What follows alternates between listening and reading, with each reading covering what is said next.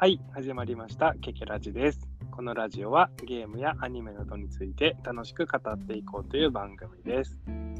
ということで、今日話すのは、お盆休みを何度もゴールデンウィークと言い間違えてしまう KK と、はい、えー、スカイプのアカウントがいつの間にか消えてしまい、えー今収録前に一悶着があったたつきです。よろしくお願いします。よろしくお願いします。今ということで、はい、ことでね、あの、ようやく、ようやくというか、まあね、あの僕は、あのまあ、この収録時点ではね、とりあえずあの今日で仕事が終わって、うん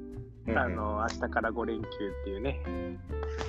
で、あのこれを公開するときにね、5連休の間にちゃんと編集してるのか、もうね、いつの話だよってなってるのかね、ちょっとわかんないですけど、まあね、そういうわけで、あの話していくんですけど、まあ、いろいろ話すこともないし、ちょっと本題の話もさっと言っていいですかね。との雑談、今回多分その全体的に薄っぺらくなるから雑談した方がいいような気がしなくもないけど、まあいいか、終わったといいか。はいはい連休中に編集なんてしたくないってことでね、本題に行きますけなるほど、はい、はい。まあね、もう、最近、先月2回公開した分が、どちらもアニメの話だったんですけど、うんうん。えっ、と、推しの子とガンダムの話ですね。うんうん。まあ、で、まあ気づけばね、あの、まあ、その2つのアニメ、最終回終わってから話したってことは、他のアニメのことを話してないんで、うんうん。まあ、今更ですけど、ちょっとあの今年の春アニメの話と、で、まあ、たつきさんはね、テレビアニメをそんなに見てないんでってことで、まあ、最近のアニメ映画の話っていうことでね、それぞれおすすめを紹介していきたいと思います。はい。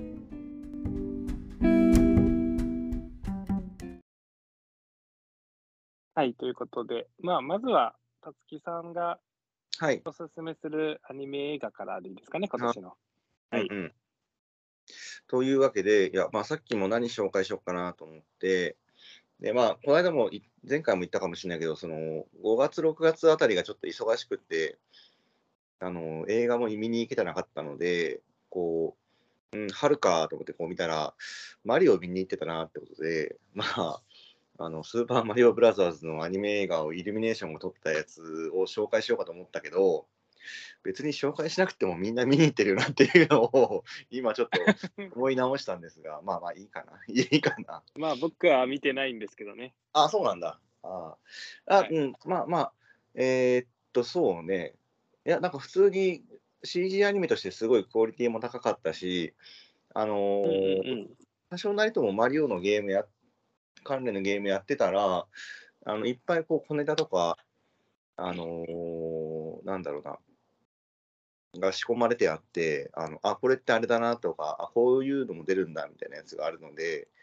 あのーなんだろうな、話、まあまあ話も王道の、王道？王道？まあまあ、楽しいやつなので、あのー多少なりともマリオやったことある人は見れたら絶対楽しいと思うし、えーっとね、なんだろうな。あうん。ね、なんか見見た後にこう、これ良かったよねみたいな話ができると思うのと、あと、ふと思い出したのが、あの、最近、まあ、ちょいちょい話に出してると思うんだけど、あの、今ね、高校1年生の甥っ子に、まあ、要所要所であのサブカル教育を施しているんですが、えーまあ、このマリオもね、あの一緒に見に行って、あの時は吹き替えで見に行ったんだったかな、うんうん、なんか、あのめっちゃ面白かったって言ってて、あのね、がが 若い口からこういうのを見せて、あの面白いものに触れさせておくのは重要だなとか思いながら、えー 言ってたんだ。そうね、なので、で、そうだな。なんか続編とかもありそうな雰囲気の、まあ、そのエンディング後のおまけ映像みたいなやつもあったから、うん、まあ、全然、ね、まあ、ね、興行収入的なやつもすげえいってるらしいので、うんうん。で、そうだな。まだ明日も一日うんうん。2回、あ、4DX 合わせたら3回やってるのか。うんうん。ああ、さすがだよ。すごいですね。うんうん。そうあそうで自分は一人最初一人で見に行った時はあの初週の、まあまあほぼ初日か2日3日目ぐらいにあの IMAX で見に行ったら結構海外のお客さんが多くてなんかまあまあ字幕版っていうのもあるんだろうけどなんだろうななんかせっかくマリオの映画見るんだったら日本で見たいなっていうのもあるのかなとか思ったりしてうんうんうん。そうそうだから字幕版、ね、英語音声版で見に行ったにしては、なんか結構子供の笑い声が観客席から聞こえるなとか思ったんだけど、あれ多分海外のお子さんとかなんだろうなとか思って、あだけど多分親子で楽しめるような感じになってんじゃないかなっていうのは、そうね、まあとりあえずそれが、まあ今年の春アニメとしての1本目みたいな感じ、春アニメ？春アニメあ。はい。えーまあ、もう一本は、まああのー今回話すの大体その甥っ子にサブカル教育として見せたやつなんだけど、うんうんうん。えっ。と、今まだやってるかな、えっと、スパイダーマンのアニメ映画で、えースパイダーマン、えっと、アクロス・ザ・スパイダーバースかな？っていうやつが、えー公開されてて、で、これが5年前ぐらいだったかな、あのーに1作目があったアニメ映画で、そのまあまあ、スパイダーマンの世界観の中で、えーっとね、そうその、まあ、普通スパイダーマンってそのピーター・パーカーっていう青年が、まあ、雲に噛まれ、なんだっけ、なんか放射性のなんか雲に噛まれて、スパイダーパワーを手に入れるみたいなやつなんですが、その世界の中で全く違う、えっと、黒人の少年のマイルス・モラレルスっていう少年が、なんかなんかいつものやつ、スパイダーマンの話とは違うような雲に噛まれ、その2人目のスパイダーマンとして、えー登場、なんだろうな、生まれるんですが、なんかそんな中で、その今回のその、あ、ってか、1作目の時の悪役が、なんだろうな、時空というか、世界線を歪ませて、失った家族を呼び出そうとするっていう悪役が、なんだろうな、そういう時空を歪ませる装置を発動したがゆえに、なんか違う世界観、世界線のスパイダーマンたちが集結するっていう話が前作で、なんかその違う世界線のスパイダーマンたちは、そのそれぞれの世界の、えーっと、の絵柄で、そのメインのスパイダーマンの世界にやってくるので、なんか白黒のキャラクターだったり、なんかあのトムとジェリーみたいなカートゥーンのキャラクターだったり、なんかはたまたあの日本のアニメみたいな美少女チックなキャラクターが出てきたりで、絵柄が全く違うキャラクターがあの画面同じ画面内に同居しててすげえ面白いっていうのと、あとは普通に話としてうんも映像演出としてもめっちゃかっこいいってやつがあって、で、それの2作目ですよっていうので、今回は逆にその1作目の主人公が、そのいろんな世界線のスパイダーマンたちが集まっているスパイダーソサエティっていうところに行くっていう展開になって、そうするとね、なんか1000 1000種類ぐらいのあの多種多様なスパイダーマンがなんか集まってて、もう前作の100倍ぐらいあのすごいことになってて、あの頭がクラクラするんだけど、ででこれも普通に一人見に行って、あのこれはいいと思って、その例の甥っ子に、ちょっとその見せたい映画があるんだけど、まずそれを見るためには、あの自分が持ってる1作目のブルーレイをうちで見てもらわなきゃいけないんだけど、見るって聞いたら、見るって言うから、あの1作目のブルーレイをまず予習と予習というか、復習というか、見せ、でその後に、えーと映画館に一緒に見に行って、めっちゃ面白いという いうあの心温まる話が。話が。っていうので、まあ、うん。1作目、2作目ともにスパイダーマンのアニメ映画は大変におすすめなんで、まあまあ、できれば映画館で見てほしいんですが、まあまあ、今1作目はもう、ブルーレイとか、まあ、配信とかで見れると思うんで、おすすめですよっていうやつですね。で、3本目がですね、3本目ですね。まあ、あのーでも今リアルタイムで話題沸騰のあの宮崎駿監督の最新作映画、君たちはどう生きるかなんですが、で、まあ、なんか、まあ、そんなに宮崎はジブリ作品に興味があるわけではないが、まあ、前回の風立ちぬはすごい変な映画だったんで、めっちゃ好きになって、あのブルーレイも買ったんですが、で、なんか、その君たちはどう生きるかっていう古い本のコミカライズがなんかちょっと前ぐらいにベストセラーになったなぐらいは思ってたんだけどなんかどうもそれを宮崎駿が映画化するらしいっていういうなんかなんか今までと全然情報が出てこないがなんかそうらしいぞみたいな感じになってて。でまあ上なんか来週ぐらいから公開するようぐらいになってどうも今回はそういう宣伝とかを抑えてるらしいみたいな話になって、え、何それちょっと気になるって、あの、全然ジブリには興味はないが、そういう変な話だったら俺は乗るぞと思って、あの、そうね、それもやっぱ割合初週。で、なんかまあやっぱその、なんだろうな、やっぱちょっとこう、ネタバレを気にしちゃうタイプなので、そのこう公開初週ぐらいはツイッターを見ないようにし、っていうかまあ、そんなにツイッターもチェックしてないんだけど、で、ようやく見に行って、あの、すげえ変な映画だと思って、あのニコニコして、やったーとか思って、で、しかもね、あの、パンフレットが売られてなくって、で、なんか、後日販売されるみたいですみたいなのが劇場に置いてあ書いてあって、そしたらようやく今週の金曜日にあのパンフレットが発売されますっていうことなので、ああ、じゃあ明日もう帰る。まあまあ明日はあれ、まあ、うんそうだから買おうと思って。うんうんうん。でたら、なんか、別用でその例の甥っ子と話したら、いや、あれ、その友達と一緒に見に行ったんだって言ってて、どうだった？って言ったら、わけ言ってて、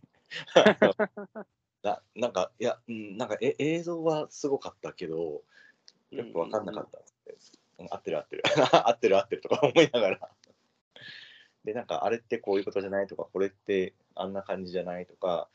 どうもね？うんうんうん、これだからこれらしいよとかいう話をね、こう、ちらちら話しながらね、あの、サブカルの先輩としての先輩風を、あの、させていただよっていうね。っていうのが、まあ、ここ最近の、えーまあ、面白かったアニメ映画なんですが、うんうんうんうん。えそれともう一つ、ちょっとアニメ映画ではないんですが、あの最近見てすごかったのが、えっと、ネットフリックスのオリジナルアニメで、えっと、イタリア製のアニメ、ん？今アニメ映画ってアニアニメテレビシリーズかな？で、うんうんうん。えっと、世界は僕を切り裂けないっていう作品があって、これがなんかイタリア製、イタリアの漫画家が原原作というか作、オリジナルで作った全6話ぐらいのやつなんだけど、で、うんうん。でこれ自体はなん、なんかこの人の作品は、なんか自分が普段なんだろうな、思っていることとか、たいなんか感じたことをそのまま、そのままというか、なんというか、作品にしてるみたいな感じで、これの一個前に、点線に沿って切り取るっていう、同じように、ネットフリックスオリジナルで、まあ、1話30分ぐらいの6話、全6話のやつがあって、で、その中でなんか、まあ、ちょっと内省的な主人公とか作者が、なんか普段身の回りとか今まで起こったこととかをずっと独り言というか、なんかね、イマジナリーフレンド、想像上の友達みたいな感じで、アルマジロの友達とソファーにこう 座って話、あ、なんかこう会話をしていて、で、なんか、この作者がすごいオタクで、なんか日本のアニメとかも好きなんだけど、で、なんか冒頭で、なんかみんなが、なんかワールドカップみたいなサッカーの試合で暴動を起こしてるときに、なんか俺はあのエヴァンゲリオンを見ていたみたいな感じで 言ってたときに、その作者の顔がエヴァエヴァに初号機になってるとか、そういう、なんかあの、はなんだろうな、考え、会話をし、なんかについて考えながら会話をしてるときに、思考が寄り道にそれていくと、それをそのままアニメーションになっていくっていう、すごい変な作品になってて、で、なんかまあ、これもこう会話の端々に小ネタになんか横道にそれながらこう毎回毎回30分こういろいろ話をしていくのですが意外とこれが最後の方になるとびっくりするほど感動的な話になって何これ超変っていうのが、その1個目の点線に沿って切り取るってやつだったんだけどはいはいはい。そその中に、まあ、主人公がいてあとなんかボンクラな友達男友達がなんかすなんだっけなんかネネットポーカーで日銭を稼いでるとかいうろくでもない友達でなんか口癖がとりあえずアイス食いに行こうぜっていう あのイタリアだからジェラートは普通にあの屋台で売ってるんでとりあえずアイスあっていうやつと、あとなんか、将来教師になりたい、なんか、ま、ままともな、あの数この作品に数少ないまともな女性、女友達の人と、あとなんか、昔ちょっと付き合おうとしたけど、まあなんか、とりあえず女友達に落ち着いちゃった、友達が落ち着いちゃったっていう女の子がいて、みたいな話があったんだけど、で、まあそれが1作目であって、で、今度2作目は、まあ大体同じような人間関係なんだけど、それとは別に、昔、なんか、小中学校ぐらいの時に、めっちゃゲーセンにはまって、めっちゃゲーセンに通った時に、なんか、すげえヤンキーなんだけど、ヤンキー社会の中でゲーム好きってことが言えないから、ゲーセンで知り合って仲良くなったっていう、まあちょっと、普段はあまりゲーセンでしか仲良く、なんだろうな、交流がないっていうヤンキーがいたんだけど、なんか最近大人になってそいつと再会したら、そいつがネオナチになっていたっていう話があって、なんか、まあ、日本で言ったら、なんだろうな、ネトウヨとか、うんうん。あああいう感じになっていて、で、なんか、その、今もそうなのかな、そのイタリアの、そのローマのとこかなんかで、その、どこだったかな、なんか移民を受け入れるか受け入れないかみたいな感じで、こう、ちょっと政治とか国民とかが意見が真っ二つになってて、で、そのネトウヨとじゃなというか、あの、なんだろう、ネオナチ側の人が、なんか、そういう外人とかを受け入れてんじゃねえみたいな暴力的なことをやっていてっていうのが、を目の当たりにしてどうしたもんかなっていう話になっていて、で、なんかそれぞれのキャラクターとこう交流して掘り下げていくと、それぞれにこう事情があってというか、それぞれのエピソードがあってっていう話が、なんかね、その1本60あ30分のが6本で、結構タイトに見れるんだけど、なんか見終わった後、すごいもん見たなっていうふうにうんなるのがこのネットフリックスの世界は僕を切り裂けないっていうやつがおすすめでございます。かな？こんな感じでしょう今回は。ありがとうございました。はい、ありがとうございます。ネットフリックスのは特にうんうんすぐでも見れるから、そうそちょっと時間があるときに、う。うんうん。ぜひぜひおすすめ。あのお盆お盆休みで時間があるので。まあ、じゃあ、そういうわけで、うんじゃあ、僕のね、紹介するのが、うんまあ、一応あの、春アニメっていうことでね、まあ、今年の4月から6月ぐらいでね、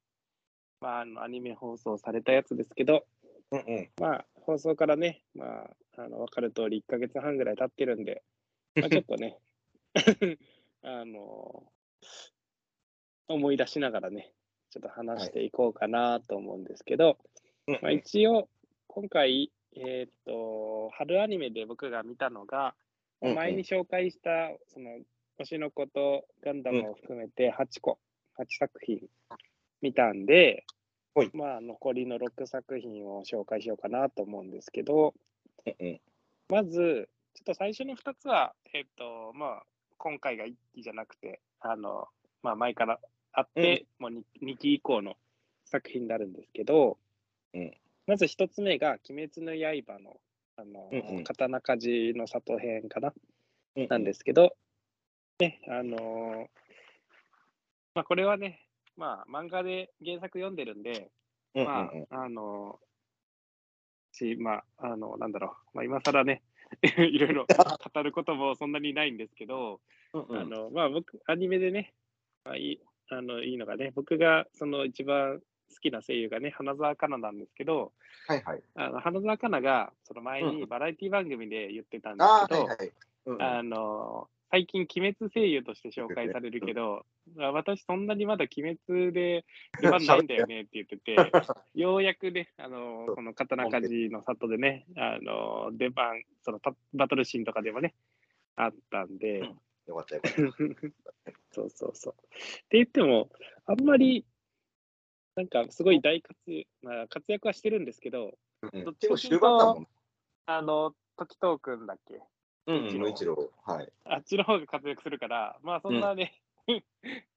あの、めちゃくちゃ、こう、活躍したかと言われると、まあ活躍はしてるけど、うんってまあまあ感じではあるけどね。とあのか過去エピソードは出てるから、ああ、まあそうだキャラの掘り下げはされはしたけど、うんうんうんうん。なので、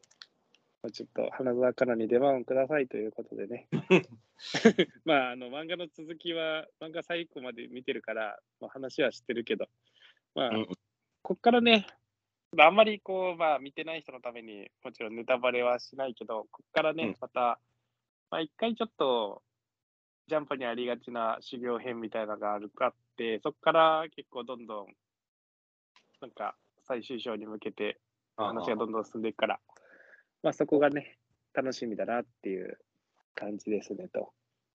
あとなんだっけかなって今、全然思い出せない。まあいいや。ネタバレになるから、もう詳しくはいいですよ。あ自分ということで、はい。次が、まあ、ドクターストーンなんですけど、うんうん。これがちょっともう何期か覚えてないんですけど、うんうん。まああのそのドクターストーンって話としては、まあ、あの最初になんかなんかよくわからないけど世界中みんな石にあの人間が石にされましたっていうことで、まあ、何千年後のなんですかね、うんうん。文明が滅びた後からその、まあ、主人公が科学天才なんであの発展させていくみたいな感じなんですけど、うんうんうん。今回のアニメの方でようやくその、まあ、石化の謎にちょっとこう迫りそうな感じになってて、うんうんうん。うん、なんかそういう、あの、石化させる道具みたいなの使ってくるやつがいて、うーん。うん、まあ、どんどんね、謎に迫っていくかなっていう感じですけど、まあ、ちょっとまだね、わからないまま終わったんで、まあ、これもね、また、見ていこうかなと思いますと。これまだ連載あで、いや、連載は確か終わったはずで、あそう、あの、ちょっと話はそれるかもしれないけど、あの、最近、あの、科学館に行ってて、うんうん。あの、福岡の科学館にが、割とね、あの、簡単に行ける距離にあるんで行ってて、うん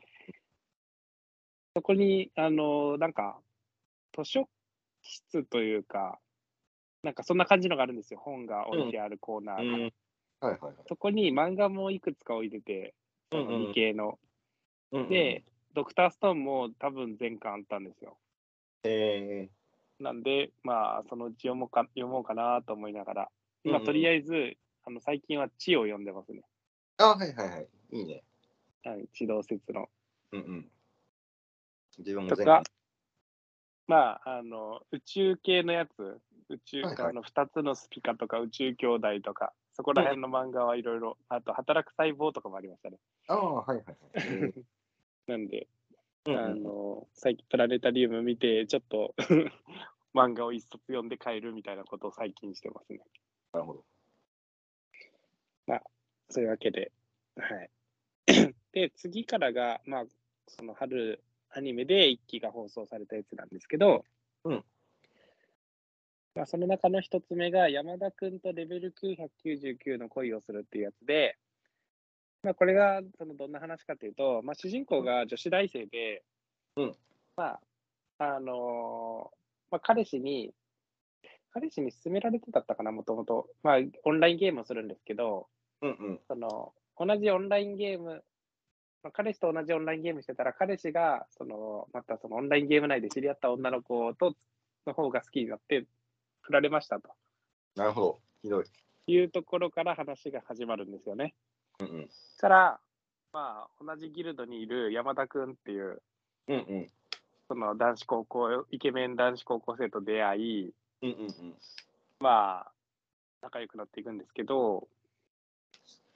これ、まあ、ちょっと話の感想は置いといて、うんうん。あの、まあ、女子大生が男子高校生だから、あれですけど、逆だと、なんか問題になったりしないのかなって、ちょっと僕は思いながら見てましたけど、男子大学生が女子高生相手だとちょっと危なくないですか？セーラームーンがあれだよ、あの大学生が中女子中学生だったからね。ああ、そっか。タキシードカフェって大学生でしたっけ、多分そうだったと思うし、あ思うし。あれってでもなんか、ちょっと僕話をよく知らないけど、なんか前世のつながり的なのがうんうん、あるとかないとかじゃないでしたっけ？だったらいいのかっていう。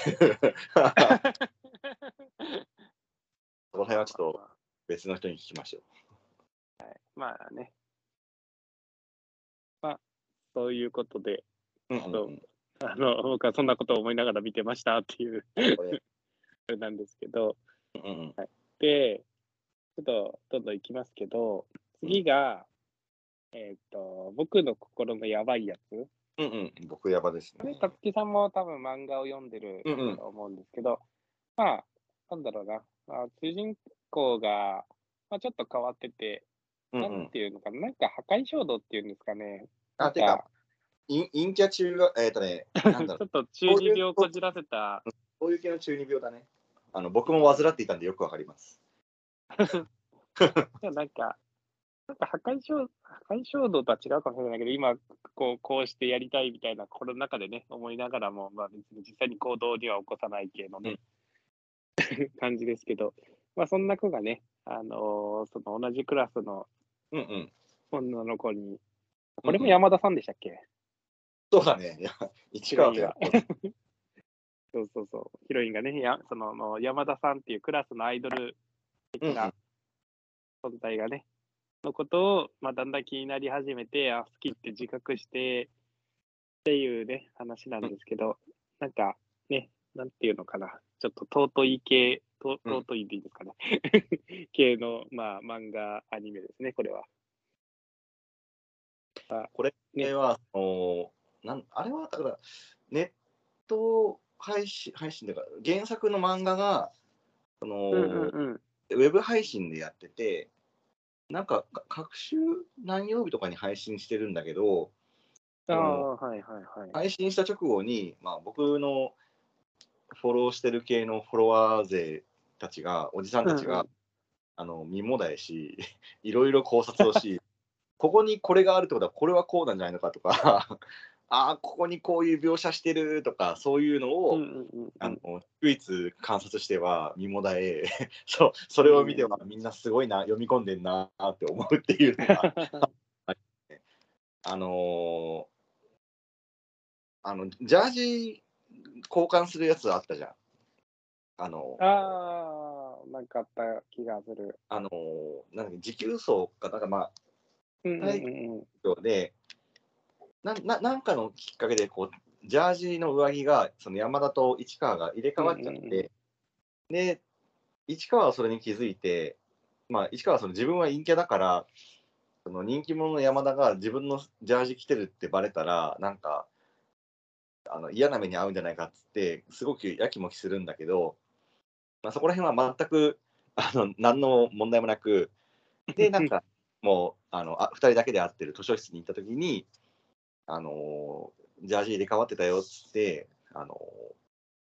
ーなんかなんかも元に戻すというか交換するんだけどその時に、あのージャジャージにご飯粒がついててや山田って、まあ、あの食いしん坊なので、あのまあ まあまあ、そういう食べ方がよくあるんですが、ただそれの描写をよく見ると、その給食の時にご飯食べた後にずっとほっぺにあのご飯粒がついてて、で、その図書室に市川がガラって入ってきた時に、山田がこうパッてこうな、なんかのアクションをしたように見えるんだよね。うんうんでうんで、その市川のあのジャージにご飯粒がついてたってことは、その考察大好きおじさんたちが、これ、山田が市川のジャージの匂い嗅いでたってことなんじゃないっていうなってて、なるほど。なるほど。ってなって、あ あ、そういうこと、だけど、そういうのを全くその説明とか直接的な描写はしないんだが、あのうんうんうん。気づくと、ああ、なるほどってなるっていう書きあ方を具体的にしてます、この漫画は。ーうんうんうんうん。僕、漫画は多分、最初の2、3巻ぐらいまでなんか読み放題で読めたから読んだんですけど、アニメで、なんかあと覚えてるのは、なんかその、市川くんの方、その男の子の方が、実家の方に帰って、実家、親の実家かな、の方の、その多分東北か、なんかまあ雪国の方に帰った時に、うん。なんか、その、メールをしてて、うんちょっとこっちは、その、山田さんがこっちはなんか月が見えないみたいなことを言ってて、うんうん。あの月の写真を送ってあげるっていうのが、うんなんかあの、月が綺麗ですねみたいな。感じを意識してるのかなって思いました。け結果的にそうなった的なやつだね。そうそうそうそう。いや主人もちろん市川君はそういうつもりないけど、うんその作者としてはそういうことを考えてるのかなみたいな、っていうことをね。甘酸っぱい。ね、高校生の頃って、15年前か。だいぶ。ちなみに僕僕やば中学生です。中学生、中学生、中学生なん中学生もっと前だ。中学生の頃って何してたかな。中学生の時に好きなことメールとかしてなかったですね。あの、携帯は僕ギリ持ってたんですよ。あーなかった なかった。あの、大体、なんか僕の世代の時は、た。中学生の時、女子は大体の人持ってたんですよ。ああ、そうなんだね。で、男子は、まあ何人持ってる人もいるぐらいで、うんうんうん。なんか僕なんかあの、プリペイド携帯みたいな、昔あった。あの、うんメール1通送るのに5円ぐらいかかるんですけど。はいはい。確か。あの、っていうのは持ってて、うんうんあんまり、そんなメールもたくさん送れないし、あんまりそんな女の子とメールってしなかったなと思ってね。まあ、先の中学生がどうなのかうん。うんというわけで、次に行きますけど、えっと、次が事情を知らない転校生がぐいぐい来るってことで、まあ、これはね、あのーさっきは、さっきは中学生でしたけど、うんうんいやね、小学生のね、うんまあ、あの、女の子、まあ、主人公は男の子かなうんうん。のどっちが男の主人公は男の子の方でいいんですかね、あれは。どどっちもかな？まあ、あの、まあ、女の子の方が、うんうん。あの、まあ、いじめられっ子、なんかその、うんちょっと暗い感じで、あの、死神って言ってね、あの、うん結構いじめる、その、クラスでいじめられたりしてたところに、うん。その、主人公の男の子がね、転校してきて、え、死神かっこいいみたいなね、うん。感じでぐいぐい来るっていう。よよ陽キャな陰キャなんだよね。あの、だろうな。でも、あの、まあ、小学生だから、まあ、そうだね。別に、その、まあ、小学生だったらね、そういうのかっこいいって言っても別に変なことはないので、うんうん。変だけどさ。でも うん。でも主人公、普通に、その男の子の方はモテますよね、女の子に。あ、そう、まあ足も速くて、まあ、男うん大体小学生の男の子なんて、そうだね。足が。速ければモテる みたいなとこあるじゃないですか。足が速くて、まあ、あの明るくて社交性があれば、大体まあモテるじゃないですか。うんうんうん。あんまりよく知らないけど。俺も知らない。そうじゃなかったの。なんで、なんで、まあね。で、その女の子が、その、まあ、いじめられてるけど、まあ男の子はそれにそんなに、なんですかね、そういうことも意識せず、うんぐいぐいって、どんどん仲良くなってってねうん。まあこれも、ね、見てて、あの、大人が見て見見もだえるやつですね。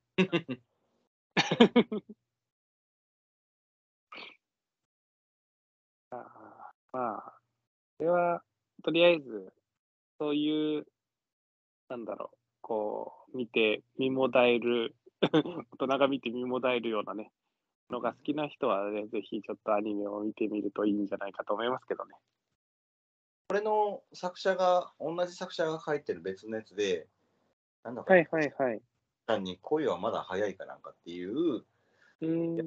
つが、これはね、逆になんか、ませた女の子が好きな子がいるんだけど、なんか、はいはいはい。あの、まあ、やっぱりその、すごい少年すぎる、子供すぎる少年で、全然恋愛みたいな感じにならなうんいみたいうんうんうん。だったような。うん、なんか、それ、僕同じ作者と知らなかったけど、うん。それは多分読んだことありますね。チリかな？多分。多分ね。多分ね。多分。そ そうだまあ、っけ？って違っまあ、違ってたら違った、違ってたでってことで。うんうんうん。まあです。はい。ね、結構、ちょっとね、あのー泣ける、ちょっと泣ける、ね、ほろっと泣けるような話もあったりしてね、うんうんうんよ。かったんで、ぜひってことで、じゃあもう最後に行きますけど、はい最後が、スキップローファーっていうやつで、うんうんうん。まあ、これが、その主人公が、あのまあ、石川県だったかな？の、まあ、田舎の方のその出身の女子高、あの女子高生で、まあ、高校の入学式の日ぐらいから話が始まって、うんうん。まあ最初ね、あの、なんですかね、入学式行く途中もね、あの、まあ人に、人酔いして、悪いところにね、あの、その、あの、その後、その、同じクラスになる、あのイケメンの男の子とね、会って、あいい一緒に学校行ったりするんですけど、うんうんうん。これも、なんか、なんだろう、さっきまでのと同じような感じで、ああ、いい、なんか見てて、ああ、いいなってなります まあまあ、で、これはやっぱ高校生なんで、もうちょっとこね。う、ん人間関係的なものが熟成されてるそうそうそう。嫌な気持ちだのったりうんして、そうそう。でも、その主人公の女の子が、あのーなんだろうな、そのしめなんか今なんかほ普通の高校生じゃ珍しく将来の展望っていうのがしっかりあって、官僚になるっていうね。そう官僚になる、官僚になって、なんか地元に貢献するみたいな、あの。そうそうそうそう。この、まあ、主人公とその仲良くなる女の子が、そのまあ、主人公の女の子プラス3人ぐらいいて、うんうん、で、なんか一人は、その、主人公が、その、まあ、そのクラスでも人気の男の子と仲良くなるか、なってるから、その男の子に近づくために、その主人公に寄ってくるみたいな女の子で、なんか、それが女子高生ならではなのかなって思いながら、でもなんか、話してるとすごいね、なんかすごい人間らしいというか、一番。こう、なんか、まあ、あんまり自分はその、女子高生の気持ちはそんなにわからないけど、まあなんかでも人間 人間だったらこう感じるなっていうところがね、なんか一番多分その共感ができるところが多いキャラかなって思って、なんか最初はあんまり好きじゃないけど、だんだん見てるとね、いいなってなるのと、あとその、まあちょっと、なんだろう、オタク系っぽいうん一見、その感じの女の子、うんうんうん。めそのメガネして、三つ編なんみでみたいか、まあ、おとなしそうな、ね、な。うんうんうん。ことかもね。と、あと、まあ、そのこともう一人、あの、すごいこう、可愛くて、まあ、その、なんだろうな、まあ、ギャルとかではないけど、なんかそういうふうに、一見そういうふうにも間違えられそうな、なんていうの、陽キャな感じの見た目してる感じの子で、うんうんで、その、なんか、その、すごいおとなしそうな子が、最初、うんうんその、まあ、よ、なんか陽キャだから、こう、あんまり 自分に合わないみたいになって、なんかちょっと避けるけど、なんか、その二人が だんだん仲良くなっていくのもすごいんですよね。あれ、もいよね。あれ、もいよ。そうそう。そうあ、なんか、私もそういう偏見で見てたんだっていうことにね、うんう気づいていくのがね、いいなっていう、まあ、なんかね、見てると癒され、癒されるし、ちょっとね、まあ、とにかくん。うんうんうん。いいっていうことしかね。あの今期の、まあそのまあ、原作をもともと知ってたやつとかが結構多かったんですけど、その原作の最初の方だけでも読んでるとか。うんうんうん。でこのスキップローハーは全然知らなかったんですよ、原作うなんで、まあ、アニメなんか、なんとなく面白そうだなって思ってみて、だから、これが僕は一番、春アニメの中で、ああ、まあ、一番、一番っていうとあれだな。まあ、でも、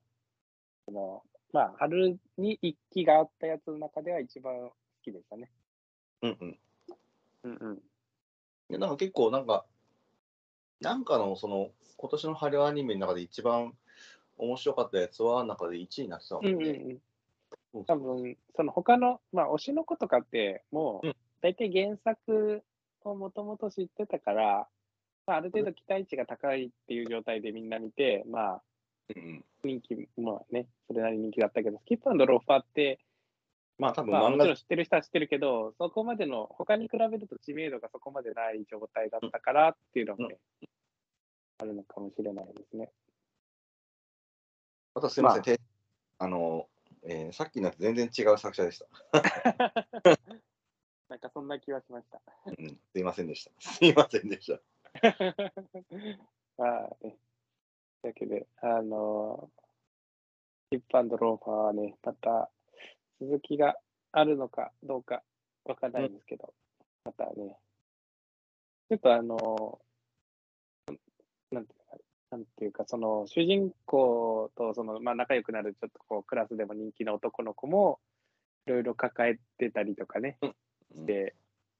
まあ、全然解決してないわけじゃないけど、まだいろいろ、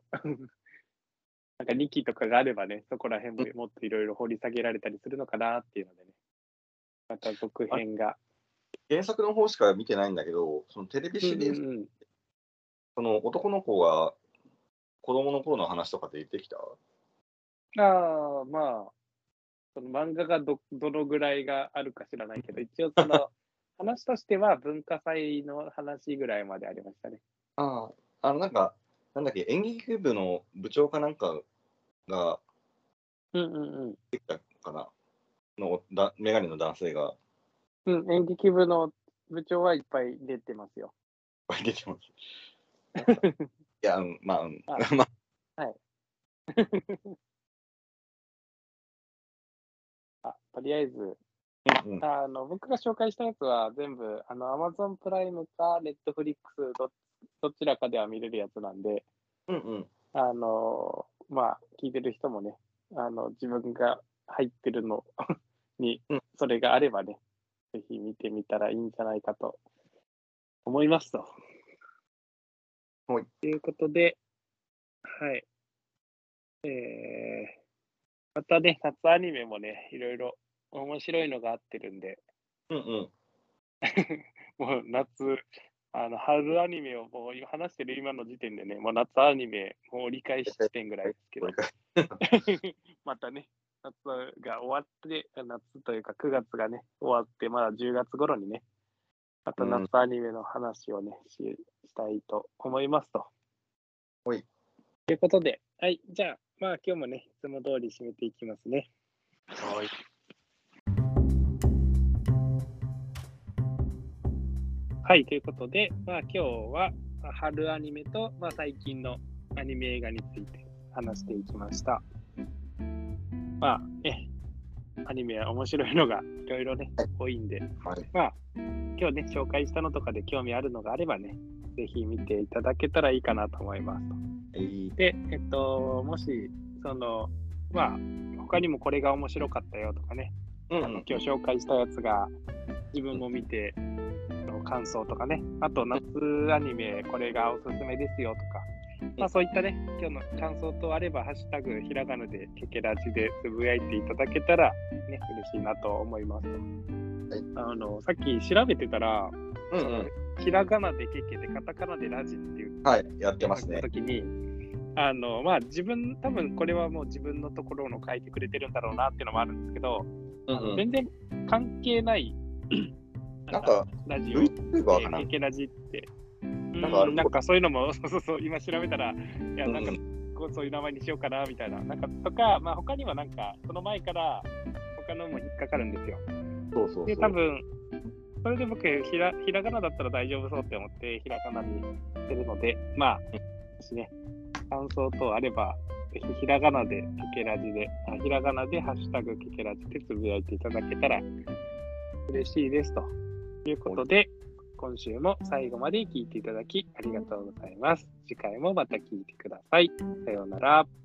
さようなら。